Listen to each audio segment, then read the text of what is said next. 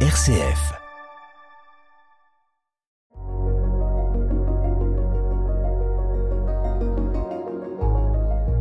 Bonjour Béatrice. Bonjour Pascal. Béatrice, merci de répondre à mon appel, la joie de l'appel euh, sur ta vie, euh, ton le témoignage que tu veux nous donner par rapport à ta profession, par rapport à ta famille, par rapport à beaucoup de choses euh, que tu vas nous partager. Mais une toute première question. De quelle région es-tu? Es-tu de Chalon? Es-tu de la Marne? D'où viens-tu? Eh bien justement de la Marne. Je suis née à Montmirail, mais je suis euh, de, 20 km plus loin. Je suis de la région Grand Est et puis euh, j'ai toujours, enfin je suis restée très longtemps dans la dans la Marne avant de me marier et de partir euh, pérégriner à Soissons, à Charleville-Mézières, à Amiens avant de faire un retour il y a quelques années sur Chalon. Oui, et donc toute la famille est restée dans la Marne? Alors ma famille, oui, dans la Marne, pas les enfants, mais la famille euh, proche est dans la Marne. Les enfants sont dispersés un petit peu aux quatre coins de la France et la famille de mon mari est dispersée sur la France entière. Oui, tes enfants, euh, tu, as combien d'enfants? Alors j'ai trois enfants qui sont nés tous dans des villes différentes et euh, le plus petit le plus petit qui est plus grand que moi, qui a 22 ans, il est sur le Tour de France, il travaille à Poitiers en ce moment. Ah oui? Euh, oui, en menuiserie.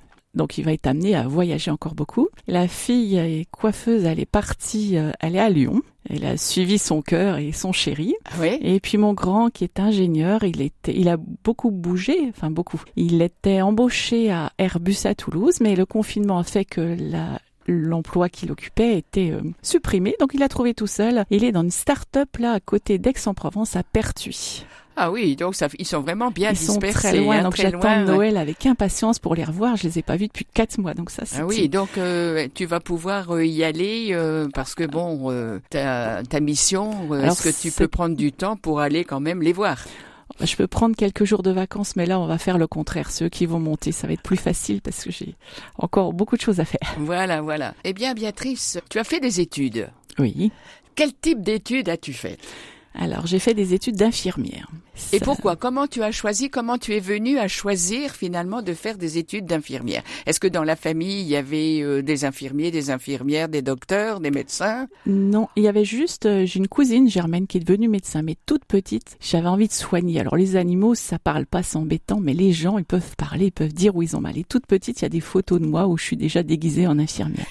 Et nos parents nous emmenaient toutes les semaines, enfin le samedi, le dimanche, on allait voir les mamies, les arrière-grand-mères et les grand-mères. Et donc c'était et puis les gens qui étaient à l'hôpital, on allait les voir et puis ils prenaient des nouvelles. Donc on était habitués euh, très petits à aller voir les mamies qui étaient anciennes, à les porter un petit gâteau, enfin voilà, faire les courses pour les personnes âgées aussi. Donc euh, prendre soin des gens, ça m'est venu naturellement. Je le voyais déjà à la maison euh, tout le temps. Et donc tu as fait les études où? À Reims, à Paris À Épernay.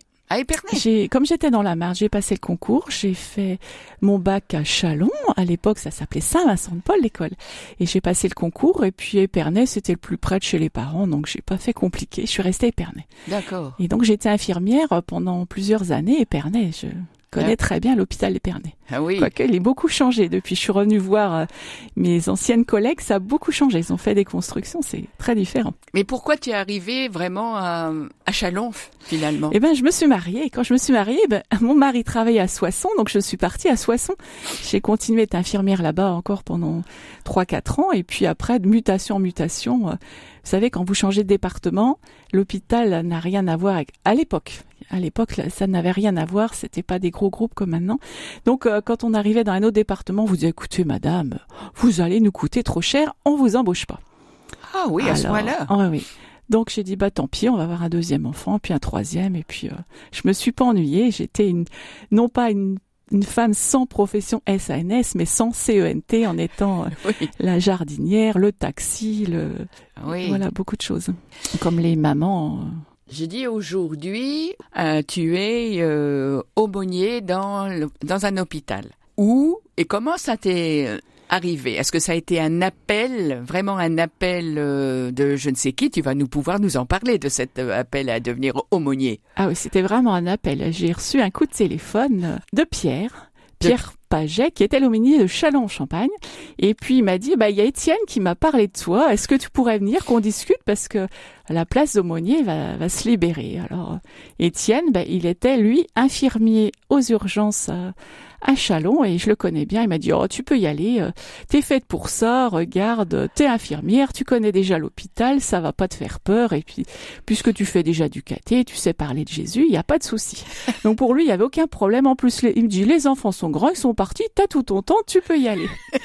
Merci Étienne, ça me fait très plaisir et je suis très heureuse. C'est vrai, il avait raison. Mais euh, ça doit pas être si évident que ça euh, d'être euh, une femme euh, aumônier après des prêtres, parce que jusque-là, je pense que ça a été plus ou moins des prêtres ou des hommes au moins. Et non, à Chalon, il y avait Chantal il y a 15 ans. Euh, et je la connais, c'est une dame charmante. Donc les, à l'hôpital de Chalon, ils sont déjà habitués à avoir une femme. Je suis allée en maternité il y a pas longtemps, ils m'ont dit, euh, je les avais pas encore vus, ils m'ont dit "Ah mais oui, avant vous, il y avait Chantal, donnez-lui le bonjour." La dame, elle venait toutes les semaines nous voir et voir s'il y avait des mamans à, avec qui euh, discuter. Donc euh, non, il y avait déjà une femme. Donc c'est pas c'est pas un souci. À Oui. Chalon, ils sont habitués. Et puis on est complémentaires. Pierre reste mon adjoint, donc à nous deux, un homme, une femme, un diacre, Oui. un, un laïc. C'est Oui. très bien. Oui, je pense que c'est important justement qu'il y ait bon cette complémentarité homme-femme, euh, diacre. Ah tout à euh, fait. C'est voilà. bien. Mais que- quel est le, le rôle de Pierre encore à l'hôpital euh, Il y va pour euh, Eh ben moi, je- avec les études que je fais, pour être aumônier, ah parce il faut- que tu fais des études? Ah oui. Ah parce que pour être aumônier, il faut faire des études. Ah raconte-nous ça. Alors c'est pas facile, il faut faire un diplôme universitaire dans une faculté. Donc retourner à la faculté euh, à plus de 50 ans, on n'a pas le cerveau qui travaille aussi vite que quand on est étudiant. Et je vais tous les mardis à la faculté à Paris. Dans un, donc on est une classe d'une quarantaine d'élèves. Il y a des élèves qui sont aumôniers en pastoral de scolaire, donc Oui. pour les, les écoles catholiques. D'autres qui sont pour la prison. Il y a des étudiants euh, qui veulent devenir, euh, des- il y a des séminaristes. Et puis on est une douzaine d'aumôniers dans les hôpitaux, D'accord. dont un qui est en hôpital psychiatrique. Donc c'est Uh-huh. encore un peu plus compliqué. Ah oui. Donc il faut se remettre à faire des cours de spiritualité, euh, de théologie, de morale fondamentale et c'est pas évident. C'est un vocabulaire un petit peu spécial, c'est pas très facile au départ. On s'y met, mais Oui, ça veut dire que tous les mardis, tu es à Paris. tous les mardis, c'est pour ça que comme il y avait plus personne à l'hôpital le mardi, c'est important que Pierre il soit encore là pour Oui. être en Ouais. complément des jours où je peux pas être sur place. D'accord. Et alors, euh, la, la mission d'aumônier, ça consiste en quoi, grosso modo? Alors, ce que je fais, c'est Oui. je vais voir les gens. Je vais les voir et je les écoute. Parce que certains ont besoin juste de parler, la pluie et du beau temps, de faire une petite visite de courtoisie, parce que c'est très long d'être allongé dans son lit pendant une semaine. C'est sûr. Bon, c'est vrai que les gens, quand ils sont hospitalisés dans les services de chirurgie, de, enfin, les services d'hôpital, ils- ils restent pas très longtemps, mais quand ils viennent à l'EHPAD, c'est, ça peut être très très long. Ou en court séjour, voilà, ça peut être un mois ou deux. Mais sinon, à l'hôpital, les gens, ils restent une semaine, quatre, cinq jours, c'est, c'est une moyenne. Donc là, ils ont, en fonction de leurs besoins, soit ils ont besoin qu'on leur parle de la pluie, du beau temps, de changer les idées, soit ils ont besoin de parler bah, de la foi quand même, euh, ils croient en Dieu ou pas, ou carrément ils ont besoin de prier avec nous, enfin, Uh-huh. ou je prie avec eux, ou, ou ils me demandent de venir leur apporter la communion. C'est- Et comment tu sais que tu peux euh, rentrer, aller voir cette personne-là? Il faut que les familles ou les personnes euh, demandent la- le passage de l'aumônier. Autrefois, quand j'étais infirmière à Épernay, il y avait une religieuse qui passait, toc toc toc, dans toutes les portes, elle faisait son petit tour et puis elle disait est-ce que vous avez besoin de moi? Mais maintenant, c'est plus du tout comme ça. Depuis la loi de laïcité 2017, Uh-huh. l'aumônier doit être appelé par la famille, par le malade ou le malade qui demande au- à l'équipe soignante qui appelle l'aumônier. Donc on peut pas aller dans toutes les chambres. Il faut aller voir uniquement les personnes qui nous ont appelés. D'accord, d'accord. Euh, et donc, pour donner la communion, par exemple, ben, il faut que la personne l'ait demandé ou la famille l'ait demandé pour euh, le malade? Oh, Pas forcément. Pas si forcément. disons veut que l'aumônier vienne, à ce moment-là, moi je demande, je parle avec la- le patient qui est là, je lui demande ce qu'il veut, s'il veut la communion ou pas, ou, ou une autre fois, ben, quelquefois, ben non, on est trop fatigué, ou oh non, je suis à l'hôpital, c'est pas raisonnable, oh non, j'ai pas regardé la messe à la télé, c'est pas possible. Eh oui. Donc on, on s'adapte à ce que veulent les gens. Eh oui. Comment c'est vécu euh, par les soignants, les docteurs, les médecins? Ah ben, ils m'accueillent assez bien en général. Alors quand je dis le mot magique que j'étais infirmière avant, ils ont tous le sourire, mais je l'ai pas dit partout. Ah oui. Donc ça ouvre des portes de connaître déjà le, les Ah. conditions de travail du personnel. C'est vrai Ah qu'ils souffrent beaucoup, encore plus en ce moment. Oui, bien sûr. Oui. Et oui, justement, est-ce qu'il y a quelque chose de fait avec euh, le, le personnel, avec les soignants? Est-ce que tu peux éventuellement, euh, je sais pas moi, proposer une rencontre ou, ou c'est pas possible à l'hôpital? On peut, si c'est possible, Pierre l'a fait euh, pendant le confinement. Il y avait des, du personnel qui venait discuter avec lui. Mais là, ils sont tellement fatigués et tellement en sous-effectif que c'est compliqué. Oui. Donc, en passant dans les services, on peut échanger un petit peu, mais c'est c'est trop rapide. C'est Oui. pas. Oui, et puis bon, ils, ont du travail. Ils ont tellement aussi. de travail que c'est c'est vraiment compliqué. Là. Oui, oui. Puis avec les vacances de Noël, ça complique encore plus parce que c'est important d'être en famille pour Noël. Donc ceux qui veulent poser des vacances, ça tourne déjà pas. Il n'y a pas assez de monde. Oui. Donc là, que les vacances, ça va aggraver encore. Ah oui, oui, oui. Eh bien, Béatrice, on pourrait peut-être écouter une musique. euh, alors, est-ce que tu peux nous donner le thème et le, le titre et puis euh, l'auteur? Alors j'ai choisi dans le Glorious de 2016 Mille échos. Dans cet album-là, j'ai choisi la chanson Bienvenue parce que je trouve qu'elle est, elle est pleine de peps, de dynamisme et elle me- me rend la joie quand j'ai des petits soucis. Eh bien, merci. Nous écoutons donc euh, cette, cette musique.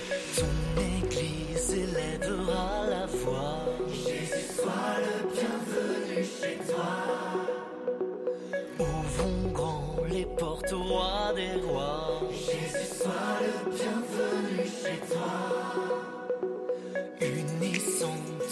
toute génération.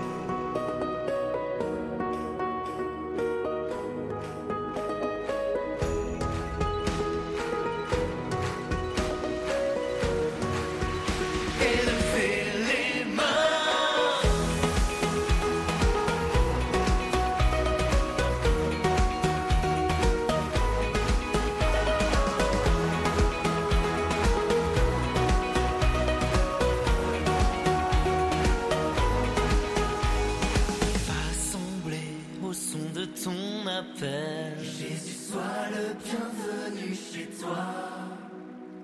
Vois ton peuple acclamant tes merveilles. Jésus, sois le bienvenu chez toi.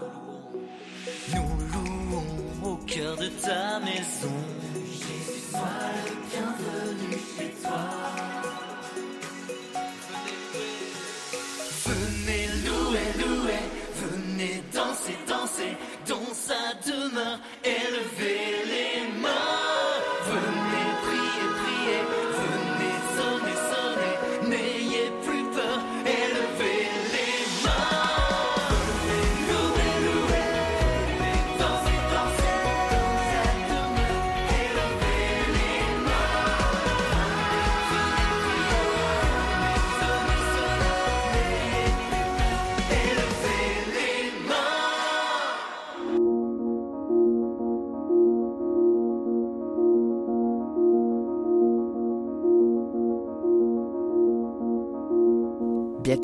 Nous continuons notre émission La joie de l'appel. Une question. Il doit bien y avoir des moments, quand on est aumônier ou quand on est infirmière ou quand on est soignant, où l'on se sent pauvre, fragilisé, euh, déconcerté par la souffrance, la maladie, la mort. C'est pas toujours évident. C'est vrai que la mort, c'est quelque chose qui est caché dans la société on n'en parle pas, on ne voit pas de les défunts de sa famille, c'est rare. Maintenant, les personnes, il y a 70% quand même qui meurent à l'hôpital ou en EHPAD, donc les enfants et les personnes ne voient pas de, de défunts comme ça pouvait être il y a très longtemps, quand les personnes pouvaient rester en famille et on pouvait aller prier, se recueillir, veiller les morts comme ça se faisait. Donc c'est c'est caché dans la société, c'est pas facile. Et quand on est appelé pour quelqu'un qui est en fin de vie, donc on va voir un vivant, pas un mourant, on va voir un vivant, il est encore en vie. On est démuni si on ne sait pas quelle est la vie de cette personne euh, Si on n'a pas de, de, référence sur euh, quel métier il faisait, combien d'enfants il avait, sur quoi on peut lui parler Parce que bien souvent, il est plus ou moins dans le coma, il réagit pas beaucoup, mais on sait qu'il nous entend. On peut lui parler de beaucoup de choses, mais savoir de quel angle lui parler. C'est sûr, il faut avoir un certain nombre de détails quand même de la Un peu de, détails, oui, c'est plus facile. Et, et, avec la famille, quelles sont les, les relations à ce moment-là euh, ou pendant que le, la personne, le malade est à l'hôpital Est-ce qu'il y a un certain rituel de... C'est variable parce que les familles, quelquefois, bon, à l'EHPAD, elles ont un, elles ont l'habitude, par exemple, il y a une dame, je sais que sa fille, elle vient tous les mercredis à 15 heures. Donc là, bon, si je veux voir la fille, je viendrai à ce moment-là. Mais les autres, c'est variable, c'est en fonction de leur emploi du temps. il n'y a jamais de jour précis, donc c'est c'est pas évident. Hein. Oui, oui. Et puis sur l'hôpital, j'y suis que trois après-midi, donc c'est pas facile de voir euh, tout le monde. Oui, c'est sûr que oui, tu y vas l'après-midi. Voilà, on peut pas, on peut pas rentrer dans les services le matin, je suppose. Le matin, hein. c'est pas possible, sauf si c'est une urgence, une fin de vie. Donc là, on est appelé, on va le matin. Mais sinon, c'est plus facile l'après-midi, les soins, les toilettes, tout est fini. Donc bah oui, bien sûr. les personnes sont plus disponibles pour C'est dans tous les EHPAD et dans tous les hôpitaux pareil. Hein, oui, absolument. Est-ce qu'il y a un, un moment dans la vie de l'aumônier, de l'aumônerie, où on se retrouve pour relire un petit peu, bon, euh, l'action, la mission, euh, pouvoir discuter, pouvoir, euh, je dirais, dire aux autres finalement de l'équipe ce que l'on vit et ce que l'on ressent aussi, parce que c'est important de pouvoir le, le projeter au dehors. Je suppose, pas tout garder à l'intérieur, dans son fort interne. C'est vrai que quand c'est des moments de, joie, c'est facile de partager, mais les moments plus difficiles, justement, quand on est un peu démuni, eh ben on se retrouve euh, tous les mois, tous les deux mois à peu près.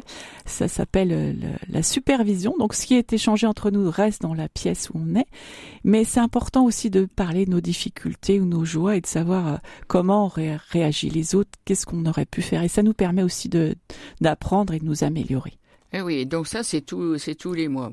Est-ce qu'il faut écrire ce que l'on va ce que l'on va dire euh, Est-ce qu'à la fin de l'année, il y a bon, euh, on revoit un petit peu tout ce qui a été fait euh, pour pouvoir améliorer la relation avec les malades ou entre entre soi, en tant qu'aumônier Donc il y a une psychologue qui vient nous nous voir et donc elle elle est ben voilà, c'est son métier d'être psychologue, de voir ce qui, ce qui nous bloque, ce qui nous pose problème, comment on peut euh, dire les choses, ce qu'il faut éviter de faire, de dire.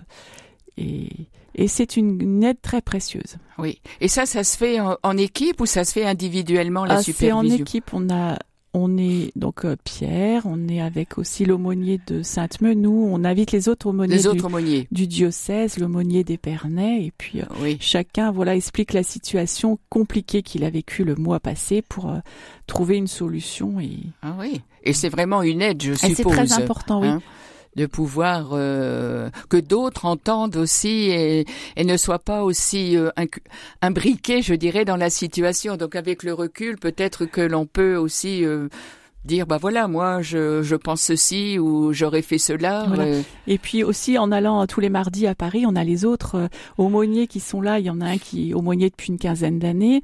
Euh, les autres qui sont là depuis trois quatre ans. Donc c'est intéressant. Moi ça fait que trois mois. Ah donc je suis toute nouvelle dans le dans l'aumônerie. C'est un monde totalement différent de ce que je connaissais. Et donc ça permet de voir avec les autres comment ils ont vécu aussi.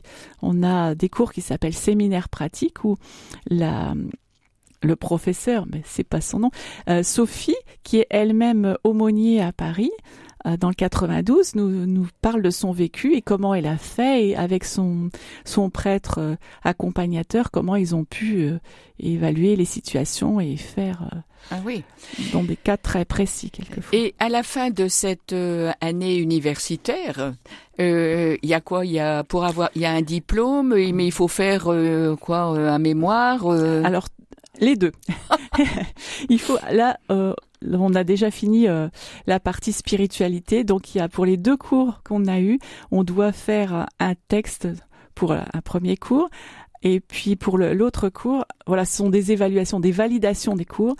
Un texte de trois pages pour le deuxième cours avec 15 minutes de soutenance euh, face au professeur. Ah, dis donc. Ah oui. Et puis les autres cours qui commencent en janvier, ce seront plus sur la laïcité, là, sur l'historique de la laïcité, tout ce qui est juridique, tout, euh, toutes ces formes de laïcité, toutes les lois, ça va être un ah petit peu différent, mais on a une ancienne élève de l'année dernière qui est venue nous expliquer un petit peu.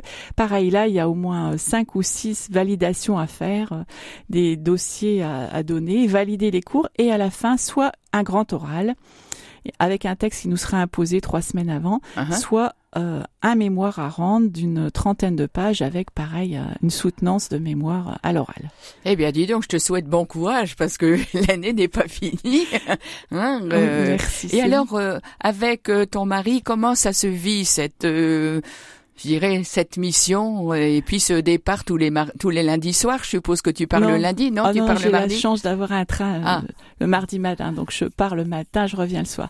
Mais lui, ça lui arrivait aussi de reprendre des études universitaires quand il avait une quarantaine d'années. Alors je dis, à cette époque-là, les enfants étaient petits, je me suis chargée de tout à la maison. Maintenant, c'est moi qui retourne à la faculté, donc. Mais ce qui est, c'est fatigant. Et c'est voilà, c'est beaucoup d'heures de travail. Ils nous mettent une heure par semaine. Enfin non, une heure tous les jours, ça fait sept heures par semaine. Je pense que c'est beaucoup plus que ça. Je passe plus de temps. Oui. J'ai la chance d'avoir des enfants qui se débrouillent tout seuls, qui sont partis. Mais mes collègues qui ont des enfants en bas âge, c'est beaucoup de travail et c'est pas évident d'avoir et les cours et la vie de famille et l'aumônerie. C'est oui. très compliqué. Oui, Est-ce que tu encouragerais d'autres personnes à faire euh, à se proposer à faire ses études pour devenir aumônier, par exemple. Ah oui, tout à fait. Même si c'est compliqué, difficile, c'est très enrichissant. Et puis euh, c'est quand même euh, moi j'étais infirmière, je soignais les corps. Maintenant je soigne les âmes. Non, c'est c'est pas du tout soigner, mais j'apporte un petit réconfort, une petite aide. Je suis là de passage quelques minutes, quelques des fois cinq minutes, des fois une demi-heure, des fois je reviens cinq, six fois, des fois je passe qu'une fois. Je passe, mais euh, je vois les personnes quand je reviens, elles ont le sourire. Et à l'EHPAD, elles me disent comment? Mais tu as pris une journée de vacances, on t'a pas vu, reviens vite. Ça l'effet. Elles m'attendent, donc. Euh, c'est important aussi d'avoir un, regard extérieur qui soit pas médical, qui soit différent. Je connais rien des personnes, leur euh, maladie, je ne sais rien, je veux pas le savoir, c'est pas mon rôle. Je suis là pour apporter une petite lumière extérieure, c'est être euh, un petit sourire, voilà, d'apporter euh, un regard différent. Oui, mais tu vois là, quand, en t'écoutant, je me dis, le pape parle de l'écologie intégrale en soignant les corps, enfin, je dirais, en faisant attention au, corps et à l'âme et à l'esprit de la personne, c'est toute la personne que tu prends en charge finalement, et pas simplement du côté médical en tant qu'infirmière, ah euh, parce que c'est plus ça ta mission. Ah pas du tout. Là, c'est vraiment la partie spirituelle, la partie. Même s'il y a des personnes, il y a quand même 65% des personnes qui qui n'ont pas cette partie spirituelle ni religieuse, mais c'est important d'aller les voir sur un, pour autre chose. C'est pas la médecine, c'est c'est un regard extérieur, c'est une écoute, une c'est énormément ça, c'est de l'écoute. Et on a des témoignages de personnes, on était venu juste pour leur dire un petit bonjour et d'un seul coup elles nous racontent tous les soucis de leur vie, les, les, détresses énormes qu'elles ont vécues et ça, ça reste euh, des moments très importants de, de libération de ces personnes-là. Eh bien, Béatrice, nous arrivons déjà à la fin de notre émission.